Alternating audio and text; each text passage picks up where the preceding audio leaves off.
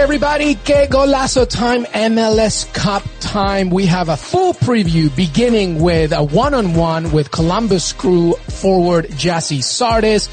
Uh, a disclaimer, I chatted to Gyasi uh, before the Thursday night news uh, regarding Darlington Nagbe and Pedro Santos, but it's still a fantastic interview uh, regarding the final, uh, his views on it, and much more. And we have Heath Pearce and Jimmy Conrad to break down everything as we look ahead to the 25th MLS Cup final Saturday night, 8.30 Eastern. Stay right here because Gyasi Zardes' interview followed by our preview begins right now.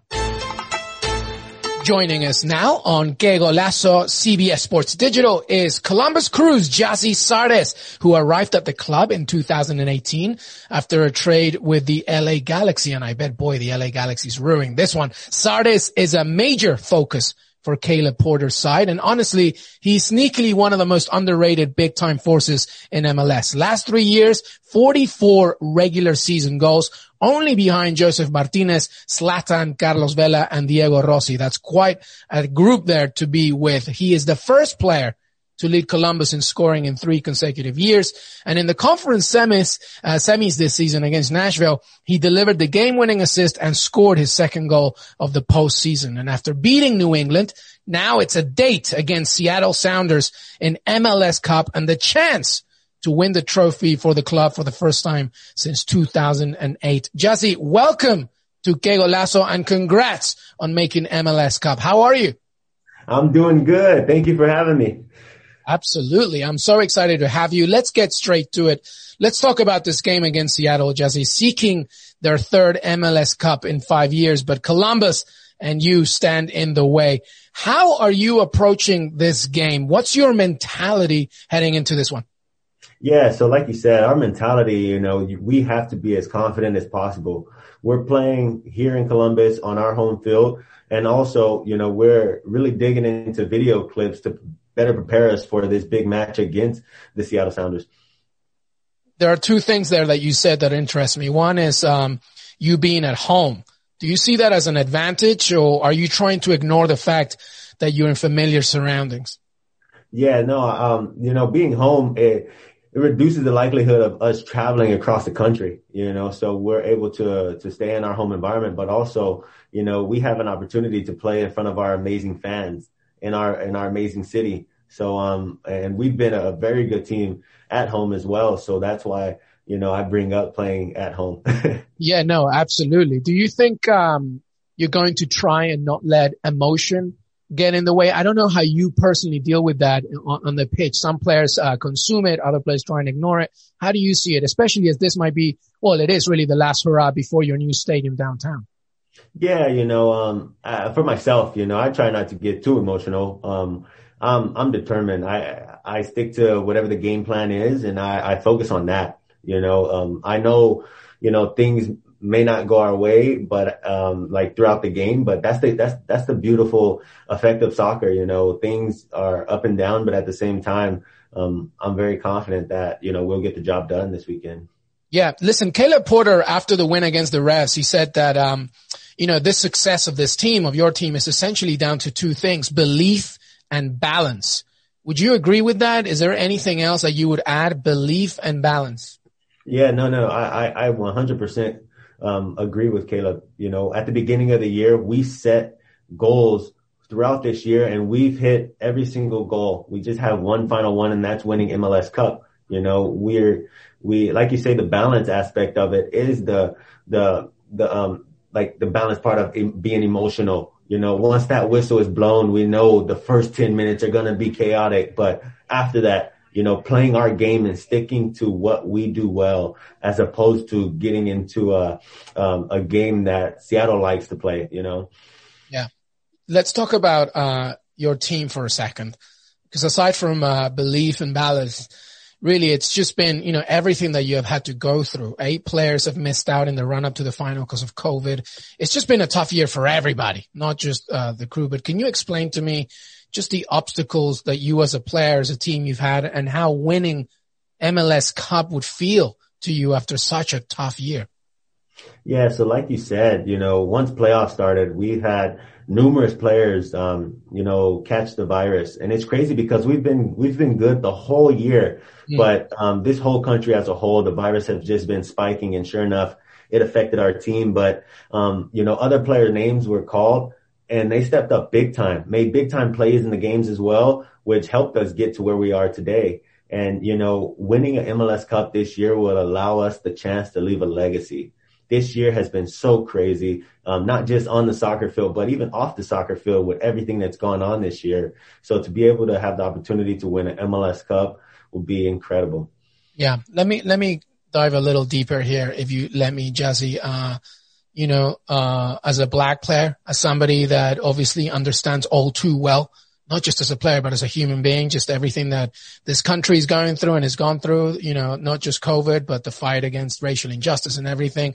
So much going on. How have you been able to, or maybe you haven't, uh, balanced, uh, you know, everything off the pitch and on the pitch? How hard, how difficult has it been for you?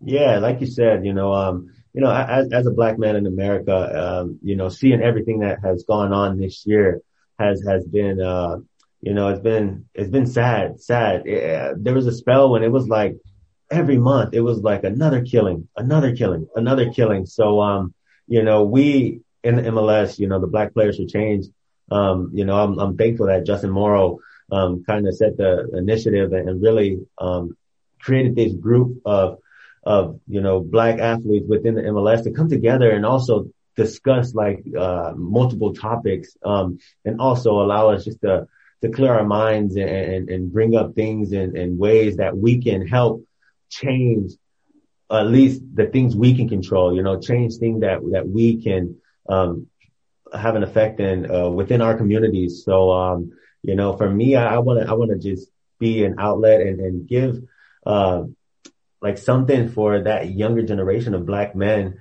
to look forward to that are that are playing this sport. You know, um, so like you said, you know, it's been a lot of craziness this year, and uh, for us just to be able to to to, to connect with our brothers, um, it's amazing. Yeah, yeah. I actually talked to Justin and did a big project with uh, Black Players for Change. Uh, so I, I too uh, understand too well exactly that that that project. It's it's fantastic to see. All right, let's get back to MLS Cup. Seattle mm-hmm. Sounders uh, listen, uh, Jordan Morris, Nico Lodeiro, my, my compatriot Raul Ruidiaz, they're a force, man. They're a force. How, how, how do you see this team? Is it to you, listen, this is just another opponent that we just have to take care of, or are you looking at them in a different way? Yeah, no, like you said, you know, they're, they're just like the previous teams that we played. You know, um, every team has phenomenal players and, and, and, key players at that. And it's the same with Seattle. You know, they have a few key players that we just have to make sure we do our homework on and, and, and, and get things right on the training field before we, we go into our, our big match against them. But we're viewing them just like any other game because we play every single game like it's a championship match. Yeah, absolutely. Listen, uh, you're still a young man, 29 years old. Uh, I feel like, uh, you're such a resilient player. That's something that I think about you all the time. Just the way that you just, you know, whatever comes your way, you just do it. Uh, obviously, you know, former crew manager Greg Berhalter with the United States men's national team. I still think the number nine spot is up for grabs. I still think you should be part of that conversation. How do you see it, uh, lo- looking ahead? Do you think that far ahead, especially in 2021? Yeah. So man, I, I me personally, I try not to think that far ahead because, you know, I can only control what I can control.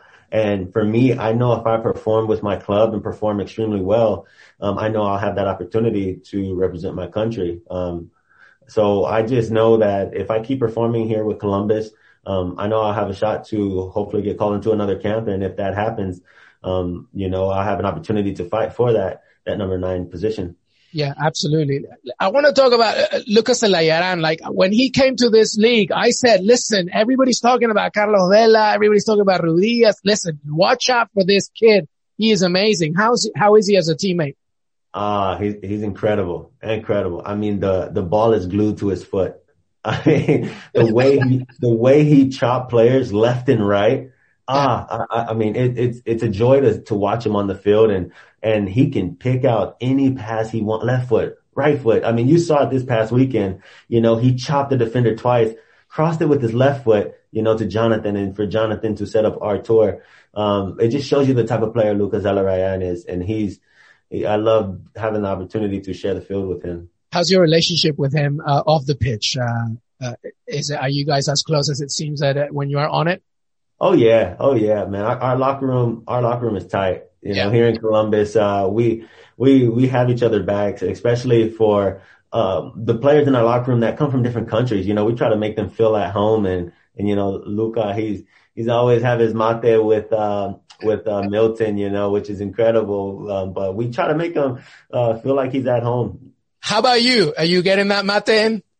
no, no, I mean, once, once Corona, once the virus hit, um, I was just like, I don't know I want to pass the drink around. Yeah. Yeah. Yeah. Maybe, yeah let's, uh, let's scale on the sharing. Right, right, right, right. Yeah. Yeah. They, they love sharing. And I, I love that about their culture. You know, they love to share a lot and that's, that's amazing. yep. South Americans, we like to share. how's your Spanish? Y tu español? Are you talking a lot with him on that or no? Or is it the yeah, other way around? Is he, is he doing well with his English? Yeah, yo hablo poquito español, pero ah, muy, uh, you're from LA, like you. Exactly, yeah. But uh, but no, his English, you know, he's he's taking English classes, and his English is getting extremely good. But on the field, I, I make sure I speak Spanish um, as much as possible because I wanna I wanna make things easier for him. You know, um, I can speak in English, but I just think sometimes it's, it's easier just to talk to him in Spanish. Right. Talk to me about Caleb Porter. What's he like as a manager? I mean, I know him uh, from a few interviews. He's uh, he's really great, but he's also he takes a lot of pride in his work. Uh, how do you see it?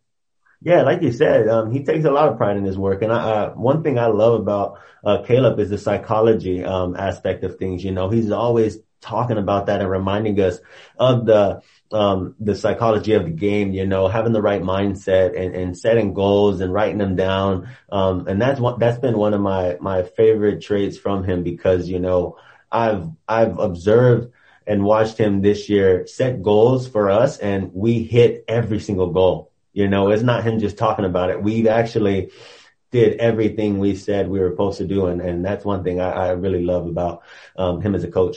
How many goals are you scoring this weekend? Man, I, I, will take however many, however many it takes to, to win an MLS Cup. and what will your plans be, regardless of what happens? Uh, are you looking to take a big long break and relax before preseason comes next year?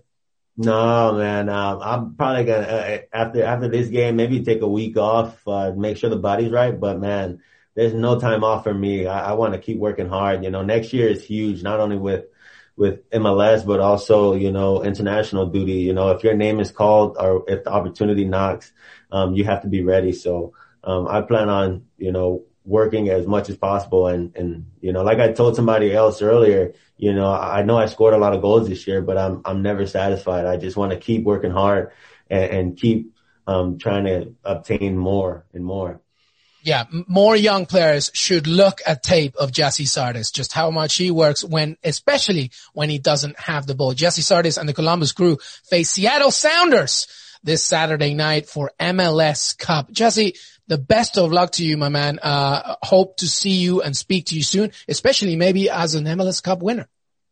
Thank you. Thank you. I really appreciate you having me on the show. Welcome everybody. Que golazo. That was Gyasi Zardes talking to yours truly about MLS Cup Saturday night, 8.30 Eastern. I'm joined uh, by Jimmy Conrad, Heath Pearce. Heath, how are you, buddy? I'm doing good. This light in the room today is just slapping. So like, I feel like I, I might switch the view of when I'm looking at you guys to just me so I could just realize that like every once in a while it all comes together. You know, I'm wearing green, so maybe it makes my eyes pop a little bit. So like the second. Here we go. Here Can't go. complain, you know. Hollywood. That's what we call him. Hollywood, Hollywood Heat. Hollywood Heat. It's coming out. It's coming uh, out. Jimmy, what's up, buddy? Yeah, I'm excited to talk about this game. It's obviously the biggest affair for MLS's season, and, and this should be a good one between two very good teams. Absolutely. And uh, let's begin with a little bit of transparency, everybody. Que golazo. We actually taped this episode uh, on Thursday. We gave it our all. It was like 150%. We had some stories, anecdotes, analysis, betting info, anything that you needed. And then boom, came Thursday night uh, news dump where you know, Columbus Crew's uh, chances of winning this uh, second MLS Cup in their history really took a hit. Horrible to to see where the team announced uh, that Darlington Nagbe and Pedro Santos uh, were deemed medically not cleared to play. Uh, and obviously due to the privacy laws, uh, they can't say that they have COVID. But we can all pretty much assume, exactly what is happening here where they were clearly, uh, medically not to play. And also they added another person, testing positive for COVID. So that gives a total of 10 players in the squad since the beginning of the run in the playoffs uh, with Crew not playing. But Darlington Nagbe, Pedro Santos not being available is just such a hit. Let's begin quickly with Jimmy, uh, both on your thoughts on this and also how this impacts, I guess, uh, you know, obviously it's, it's not the best to really combine this with betting, but it, it, you know, straight away, just how this impacts the, the club, uh, to begin with. Uh, it hurts them tremendously. Pedro Santos had six goals and eight assists in the regular season. He's had two goals in the playoffs, including the first one against Nashville in extra time. I mean, he is a guy out on the wings that makes a difference for them. And without his presence, they're just not as dangerous. And, and that sucks for the other star players on the team, Zardes, uh, Zelarayán, because now they're going to get more focused. You can, you can double those guys in a way that you maybe couldn't before if Nagbe and Pedro Santos were on the field. So that's going to hurt them a lot. Then you have Darlington Nagbe who can create goals out of thin air. He won the AT&T goal of the year this year with an absolute golazo from popping it up to himself and volleying it from 30 yards out. I mean, the guy is just a special player as well. So their influence is going to be drastically missed. And what's funny is that William Hill hasn't really caught on to it from a betting standpoint. I mean, they, the Sounders to win straight up was plus 165. And now after this news, they're at plus 140. I guess William Hill doesn't value Pedro Santos and Darlington Nagbe the same way that we are. I think that is tremendous value from a, from a betting perspective. If you want both teams to score, which I think will happen,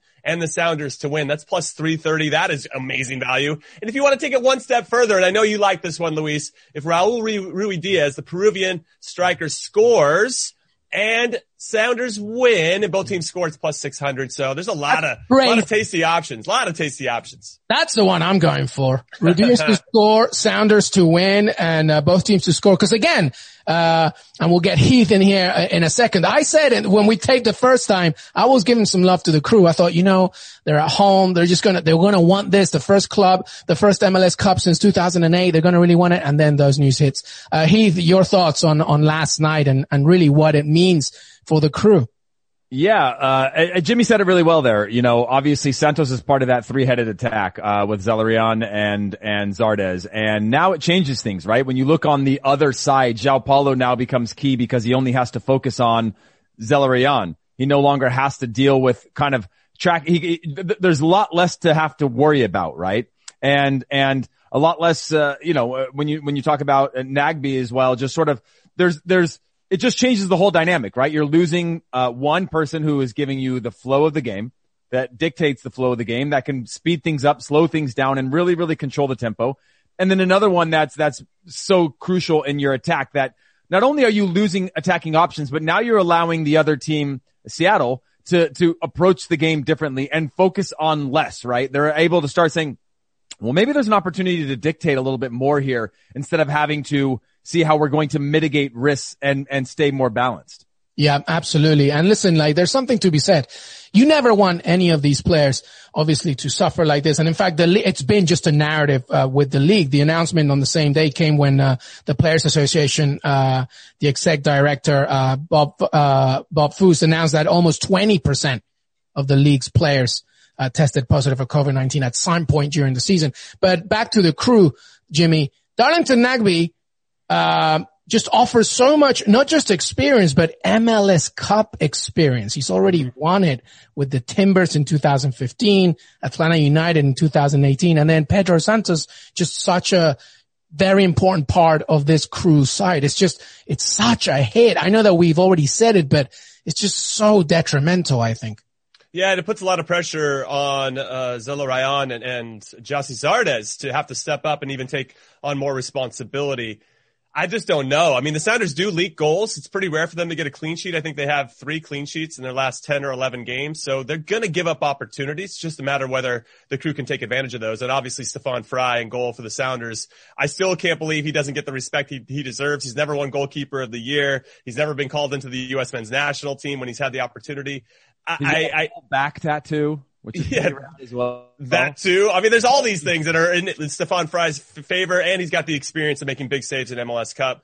Uh, it's just it's it's a big big tall order now. I think that attack becomes a lot more predictable. I'm curious to see what Caleb Porter's going to do. Well, that was my question. Uh, despite all of his yeah, despite all of his passion and enthusiasm as a coach, and before he got, really get his, his troops you know to play and like run, but that's okay. I mean, they, they, I don't expect any drop off in terms of energy and, and and wanting to make plays, but do they have the quality? To make the plays when it matters, when the pressure's on in the biggest game now without those players, I just don't, I don't know. I, I just don't know. Well, let me ask both of you this. Heath, let's begin with you. Does the strategy change now?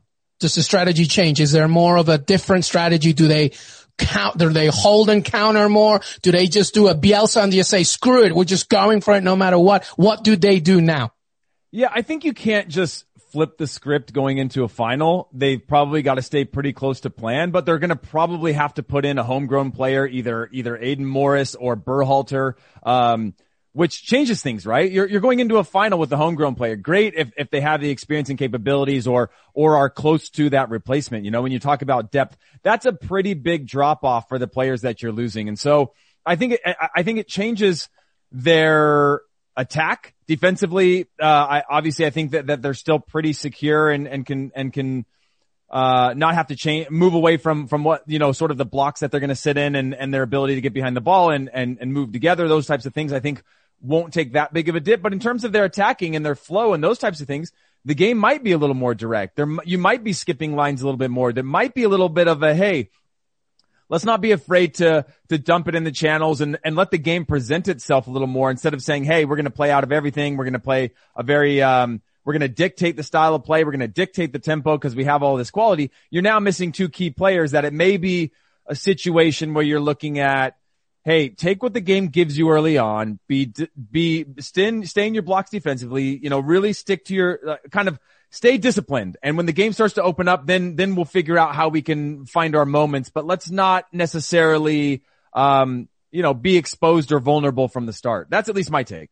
Yeah. Jimmy, your, your thoughts on that? Does Caleb Porter, uh, as Heath mentioned, you can't go too different from what you were already planning when so close to the cup. But is there anything else that you think he will do? Maybe overload that midfield, leave Zardes up front by himself. How do you handle this? No, I, I agree with Heath. You know, I'm starting to look through some of the stuff and look through some of the stats. I mean, of the five or six goals that the Columbus Crew have scored so far in the playoffs, half of them have been scored by Pedro Santos and Darlington Nagbe. And there's a couple assists for those guys in, mixed in there as well for the other goals. I, I yes, we can talk about these tactics. Again, I think it's just going to come down to making plays. And I think if they can get the game to zero zero, at halftime and then try to maybe tinker a bit with how you're going to attack and where you try to create your numerical advantages. There's something there. To see Berhalter, Greg Berhalter, the national team coach, his son playing for the team is next level. By the way, it makes me and Heath, I think, feel pretty old by the, because we were teammates with Greg. But, but, you know, Luis Diaz will probably come in. Uh, I expect him to start. Mokhtar will be the other, on the other side. I mean, these guys are talented players too. It's consistency I worry about. Uh, Luis Diaz is only 22. It's probably one of his biggest matches in his life. And so, this is going to be one to see who, who can rise to that. Where you got Seattle, who's on the other side smoking a cigarette. Ah, this is our fourth MLS Cup in the last five years. This is nothing. This is what we do. We eat this for breakfast. You well, know, that's I what I was going to say because of all the conversation, of all the conversation, we've all talked about the crew. What are they going to do? What are they going to do? Let's move now to Seattle, who, let's be honest, Darlington, Nagbe, Pedro Santos or not, they're still going, we don't care. We're the rebellious team here. We're, we're ready to do this for our third MLS Cup in five years. We have Jordan Morris. We have Raul Ruidiaz, Nicola Lodeiro. They're, they're here, I guess, and nothing I'm imagining Heath will change from Seattle's perspective. Yeah. And, and the last thing that I, I, I want to say about Columbus, and it has to do with Seattle, is is the emotional toll this takes on the players, right? For sure. And anytime you've been into a big game, you know you want all, you know, kind of you want to be firing on all cylinders. You want the best team possible. The coach does. This changes things. And a couple days out, you're going into training. You know, there's this thing that's lingering, which is like, this has been the perfect season, the perfect season to beat this team, to eliminate this conversation about a dynasty, to really, really have your best team. Cause they, they went a long stretch without their best players, had them back for the playoffs and now made this run. They were the best team early on in the season. Now they come back and now they're playing against Seattle Sounders who, uh, again, have uh, Diaz, Morris, and Lodeiro, the big three as they're being called uh, right now. You know, uh, again, I, I, I said this before in our last taping. I liken them to the Atalanta attack in the sense that there's so many goals and assists And again, before anybody in the comments or, or, you know, decides to destroy me saying those are MLS assists, those are hockey, they don't count. Yeah, some of them I'm sure are. But? Reed they, do Diaz, this, they do the same thing. I saw one where Harry Kane made a pass at midfield. Heung-min Son dribbled 50 yards and then buried one in the side netting and they gave an assist to Harry Kane. So I don't, I don't Yeah. have time, I Yeah. don't have time for I- that argument from the Eurosnobs. I You know what's funny? I was I was gonna I was literally thinking about that because uh we were gonna do this this hit this week of like oh that counts as an assist because MLS actually would wouldn't count that that would they would call that unassisted I would believe if you went that far. So Yeah. listen, I'm I'm I'm not trying to give too much credit there, but look. 12 goals, 4 assists from Ruidiaz, Morris 10 and 8, uh, Lodeiro 7 and 10. It's, it's an incredible attack. And that's a really dynamic attack, right? And when you talk about now you're making shifts as a Columbus team, where do you go? It was already going to be hard enough to stop these guys. Not only are they individually creating special moments, but their connection between the two of, uh, uh, looks like, I think it's, uh, I, my count is terrible. 22 assists between them. I don't know how many went to each other, but you know, if you shift too far over, you've got two other guys open and now you have, you know, they're, they're, in sync and, and they're, and they're delivering when they're given opportunities in front of goal. And I just think that's a really hard thing to stop with a team that's obviously been to the big stage before, with a team that's super comfortable and confident in, in, in MLS playoffs. And now in a final, they have this belief system again that, that, that, uh, they're never out of games. And that's a hard thing to, to, uh, train against, to coach against, because it's hard to beat a belief system that, you know, you go down one, you're like, ah, we're still in this. We just need one chance. When you have players that can give that one chance, that's really hard to prepare for because it's a, it, it, it, it's almost like a warrior type of mentality that you can't tactically set up against. You just have to like, you know, try to do something different because they have that belief that's, you can't put into words or, or into context clearly why I'm umming and ahhing trying to explain it. Especially in a final. Yeah. So I want to jump in really quick because I think prior to Nagbe and Pedro Santos going out, Columbus probably had a, a chance to win this game. And let's say if eight of their 11 players played to their potential. Now with those two guys out, I think you need all 11 to play probably their best game to really have a legitimate chance. And that's not usually likely, right? You're going to have some drop off from some of the players.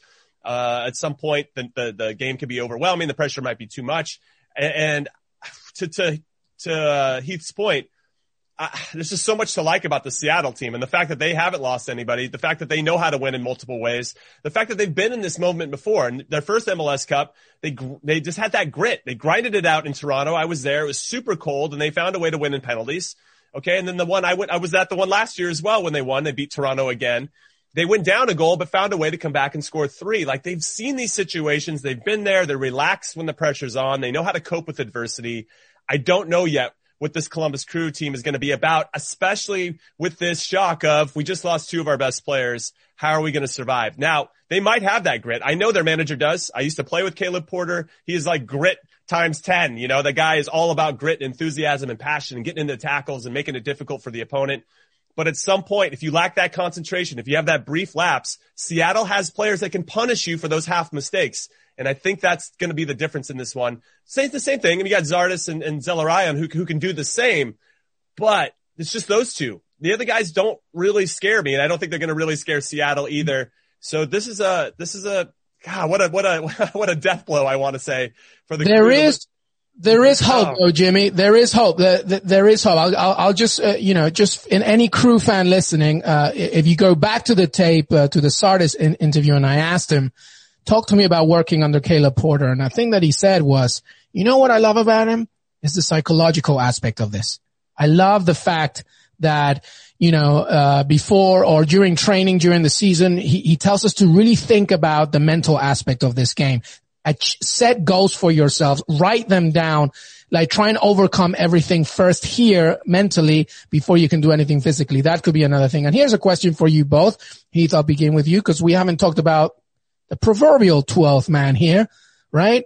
The home crowd, albeit 1500 of them, the stadium, the fact that this is possibly the poetic send off, right? Uh, to, you know, what is, uh, the league's first ever soccer specific stadium, you know, that, that could maybe help them a little bit. No?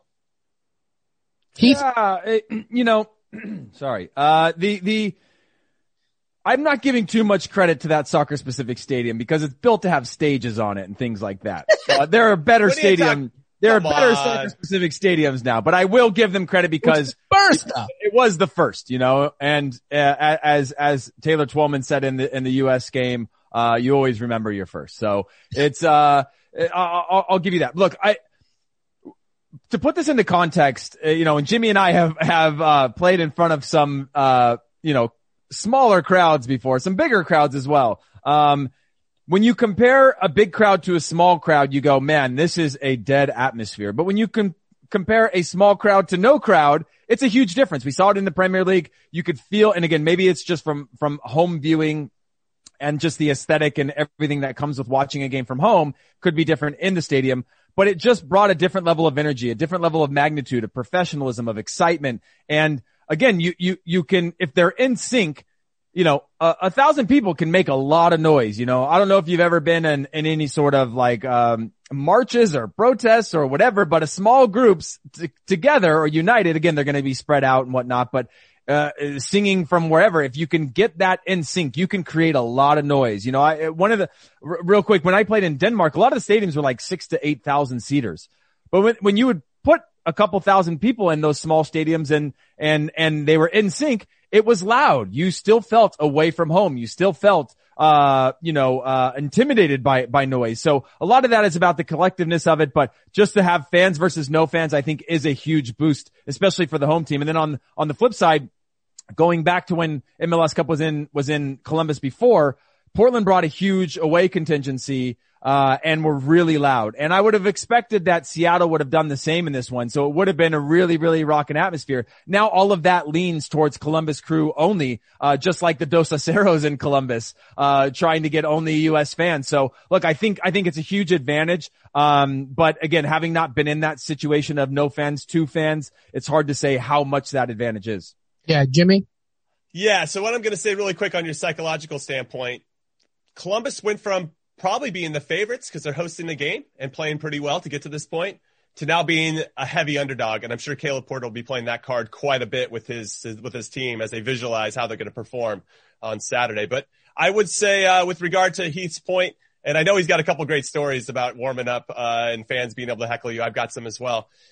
What I find interesting about this particular game and, and the fans coming back, I do think it, it does give a boost to Columbus. The fact that you have to perform when people are watching you outside of your team, it, it takes a step away from that glorified preseason game to something a little bit more meaningful. And yes, you can say it's MLS Cup, but it doesn't have that maybe atmosphere that you would associate it uh, with it. And uh, on a personal level, I won MLS Cup at Columbus Crew Stadium, so it has a special place in my heart. My only MLS, you always, you always remember your first, my o- my old first and only.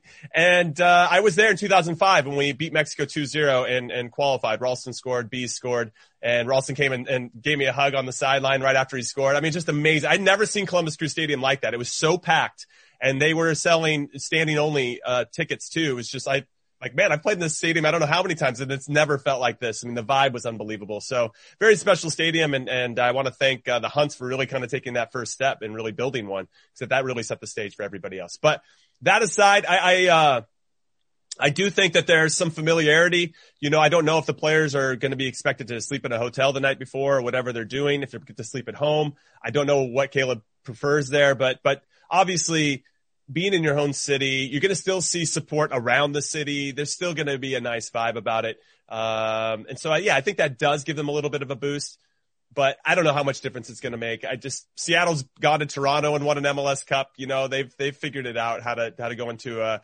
very tough atmosphere and an environment and get a result. Now with not that many fans, I will say though, that when you have 1500 fans in the stadium, and I'll have to admit, I've played in front of 1500 fans in Columbus before when I was with Kansas City midweek. Nobody really wants to see the Wizards, unfortunately, but you can hear the fans better when there's not that many fans. Like Absolutely. yeah, and you're like, wait, did he just? Is that? Did that, he's talking about my mom? You know what I mean? You just like, what are you? And you can and and you can look and actually see who's yelling at you, which is kind of funny too. So it's kind of I, I I would if any crew fans are listening, this is your prime opportunity to really stick it to Jordan Morris if you ever had a beef with him. So uh, that's just something to, to keep in mind. I think Heath has a great story. I Yeah. I, I, I wouldn't call it great. I'd call it more uh, dramatic. But you know, to put it into context of when you have small uh, audiences or small kind of att- low attendance, um, looking at you, Chicago Fire, the day after uh, the day after I was released from from from the national team camp. uh, where they selected the, the final 23 from 30, uh, for the 2010 World Cup. I, I flew straight to Chicago from there and we were playing in Chicago. Obviously I was distraught. I'd, you know, I'd been crying for a couple of days at this point, just kind of woe is me, kind of having to go through, kind of work through this whole thing of, you know, putting, putting, you know, your whole life into something and not necessarily working out at that point. So I go to warm up to, to go in at halftime or it may have been sometime in the, into the second half, but I go to warm up behind the goal in, in Chicago, um, stadium Behind it is like a bleacher section that's a low. It's not connected to the rest of it.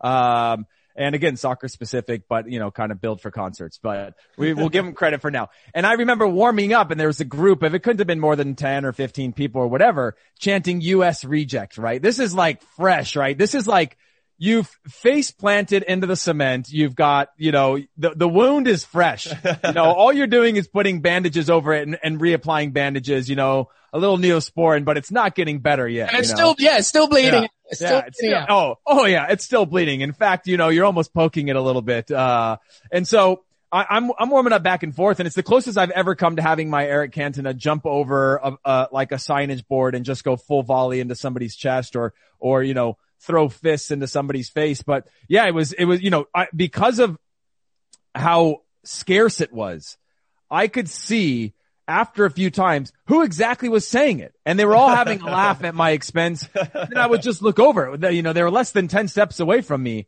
Uh, maybe even, you know, fewer than that when I was jogging past them. I just went up and back, up and back and they were chanting US reject and it got into my head. And I definitely went in when I subbed in and was out of my game. And, and that's obviously a special circumstance, uh, to, to, to pry into somebody, but it is an opportunity to leverage, uh, anything on anybody that you have and, and, and get it out. You know, when you, when you, uh, wrestling in Mexico is one where people go to, uh, lucha libre to let out their frustrations. And it's kind of like say anything you want, just get it out. You can say anything to the wrestlers that you want. And it's kind of that. Like, I mean, keep it within um, the parameters of what's okay, but like it's your chance to get in somebody's head. You talk about 12th man, like you can literally walk up to the edge of the stands and say something on any throw in any opportunity. And I promise they will hear every word you say, no matter how much they don't turn. So it's, it is a chance to, to, to bring that to life. Yeah. I, I, I, got one story too. This one was about Tony Meola. Guy played in two World Cups, ton of experience. We're in Boston, played the New England Revolution. It's a midweek game. So again, the, the, the crowd's a little bit more sparse than it would be on a weekend.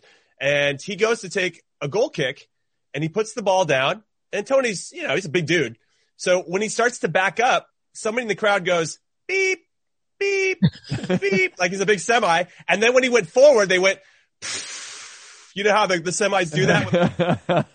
and he was so rattled after the game. So we're at, we're at dinner and it was me, him and Joe Max Moore. And we're just talking and he's telling this story about, he's just, he's super pissed and emotional about this. And he wouldn't let that at the time, let it bother him though. It clearly did. And we and Joe Max were on the floor laughing like that is so clever. But because there was nobody in the stands, he could hear it. And then he was rattled the rest of the game. I was like, Tony Meola, you played in two World Cups, dude. Like that's hilarious. You should see that as hilarious. But uh, yeah, just I think that there is a lot of power now in the smaller crowds to, to, to get into players' heads. Absolutely. Look what happened to David Beckham with Manchester United. And, uh, you know, after being with Victoria, you know, th- like people can be very, very powerful in a stadium. And I think even more so when you haven't experienced fans for a while and then they come back. I mean, you mentioned Heath, the Premier League. Uh, look what happened in Anfield. Uh, you know, when they faced Wolves, like it was just one side of Anfield, but you could just hear it and it's going to be a major thing. Whether that impacts so much to Seattle, well, that's left to be told, but it will be very interesting. Very quickly, before we say goodbye, I want your final predictions. We've done this like five times now, but now Darlington Nagbe out, Pedro Santos out. Can Caleb Porter's team rally up and do something magical? MLS Cup Saturday night. Heath, what do you have for me? I'm going, I'm actually changing it. You know, my, my prediction, oh. uh, on the last one was, uh, two to one um, with uh, Seattle winning late. I'm gonna I'm gonna change this to 1-0 Seattle uh, in regulation, and I, I think that crew will be a little bit more defensively defensive minded. I don't think they'll change their approach, but I'm gonna go with a 1-0 Um, because Seattle doesn't care how they win. And that's, that's another thing that's hard to, to play against is that they, they've never tried to approach this like, let's play them off the pitch and win. They're just like, no, we got enough players. You give us the chances. We'll win and we'll, we'll, we'll, we'll take it home. So I'm going to go with one nil in regulation. I know that's boring. Uh, but at least I'm changing my, my, you know, I'm, I'm adjusting to the circumstances and, and going with one zero. Yeah. Jimmy? No, I like that a lot. Um, thinking it through, I went 2-1, but I thought that the Sounders were going to win in extra time. I thought it was going to be 1-1 after 90 minutes, so I thought betting the draw was going to be the right play. I think Caleb Porter is going to have his guys looking for that counterattack punch at this point. They're going to try to lull Seattle into some false confidence and then try to bang, bang, bang, and maybe Zelarayán or, or Zardes can hit him on something, or, you know, Zelarayán might score on a free kick. I think they're going to maybe try to draw maybe and bypass midfield a little bit because if they can't – manage it. I mean, Roldan and, and, uh, in particular has been very good in the middle of midfield and they're very, just very well organized team. And the back four has been, been up for it as well for the most part. I don't know. I, I like the, I like the win of Sounders winning straight up in regulation now plus 140. I'm also looking at one where I could see that being zero zero at half and then Sounders going to win the second half. That's plus 440, which I think is actually really good value. I just don't know. I, I, I, said before when we started that both teams will score, but as we kind of talked this out, I just don't know if Columbus is going to find a way to do it. I think this game's going to be pretty tight. Um, and, and I actually want to lean. I think both, both Heath and I went with 2-1 originally, but I might go 1-0 to Sounders as well. Yeah, I'm. I, i have gone back and forth so much, uh, and even Take more the so. crew, Luis. Take the crew. All right, Do let not me- back down. All right, listen. Here, here's here's what's happening. Okay, I had the crew. I even had the crew this morning. I, I just I'm so poetic and blind like that. And then um, AS uh, English, that uh, publication, has been asking me about my predictions all season in the playoffs. And this morning or last night, I I went with Seattle, but uh, listen, here's the problem. I do agree with Jimmy in terms that I think it'll be nil nil at halftime because I think that uh, just the the the mental aspect, the emotional aspect, uh, the the unity aspect of this will push Crew to make sure that Seattle doesn't do anything dangerous in the first 45 minutes. I think that the longer this game goes on, that will slowly die out and Seattle's power ultimately just takes it. Um, I want to go with Columbus so badly. And I'm even going to give you extra time, Columbus. I'll say that you take them to extra time. But in the end, Seattle is just too much, I think. And Ruidiaz will score. Both teams will score and Seattle will win. And I'll put that money in and I'll get my 600. Thank you very much. Wow, I like that. I like that. At least, at least you're putting your money where your mouth is. Cause I was going to say you took them to extra time. Just take them all the way, you know? I just think like Take Columbus can also, listen, I think Columbus can also do a thing here and try and find those, uh, set piece situations. And if you give them something like a 35 yarder, 30 yarder, I think Lucas Zelarayán can really do something here. Uh, I think they have to hope for that. Actually, I think Caru's best option is to slow the game down. Just like completely slow it down or disrupt the rhythm. Which sucks because it went from a It- final that was going to be pretty relatively wide open, I thought, to now the crew just have to sit back. I don't, I don't blame them for doing that, but I don't think it's going to be maybe the as aesthetically pleasing as we'd like to see. No, and Seattle already, like you, like both of you said, like they don't care about rhythm. They just want to win and Right. it doesn't matter to them. So that's why ultimately I think Seattle will win. So we have three Seattle, no crew wins. Prove us wrong, Columbus. Let's see what they can do. Jimmy Conrad, final words before we say goodbye. Uh, Best of luck to both teams. This has been a crazy 2020 and, and, uh, for them to be still competing, uh, says a lot to their character and, and what their clubs stand for. So the future is bright for both clubs and, and best of luck to both of them. Absolutely. Heath Pearce. Yeah, I'm saying the same thing. Uh, best of luck. It's a, uh, you know, a really crazy year. These players have been through a lot, especially hearing, uh, Luis, you say that 20% have tested positive throughout the season is, it's a lot to go through both, uh, for players and their families and these types of things. So hopefully it, it, it all comes to, to, uh, ahead of a, a really exciting game and, and yeah, looking forward to it. Absolutely. And before we say goodbye, let's do my favorite competition that I just made up right now. All right. I'm going to ask Heath and Jimmy to say Lucas Zelarayán as fast as they can. Are we ready? Here we Who's go. first? Think about it. Here Wait, we go. go- are we, we, are we going right. against each other? I just want to see who says it better. You just Lu- go. Lucas, Lucas Zela Rayan. I- I'm going to say one, two, three, and I want to see who says it faster. Ready? Okay, At the okay. same time. One, two, three. Lucas Lucas Zela Zela Rayan. I think Jimmy won that one. No, no, no. Listen to this. Listen to this. Lucas de la Rayan.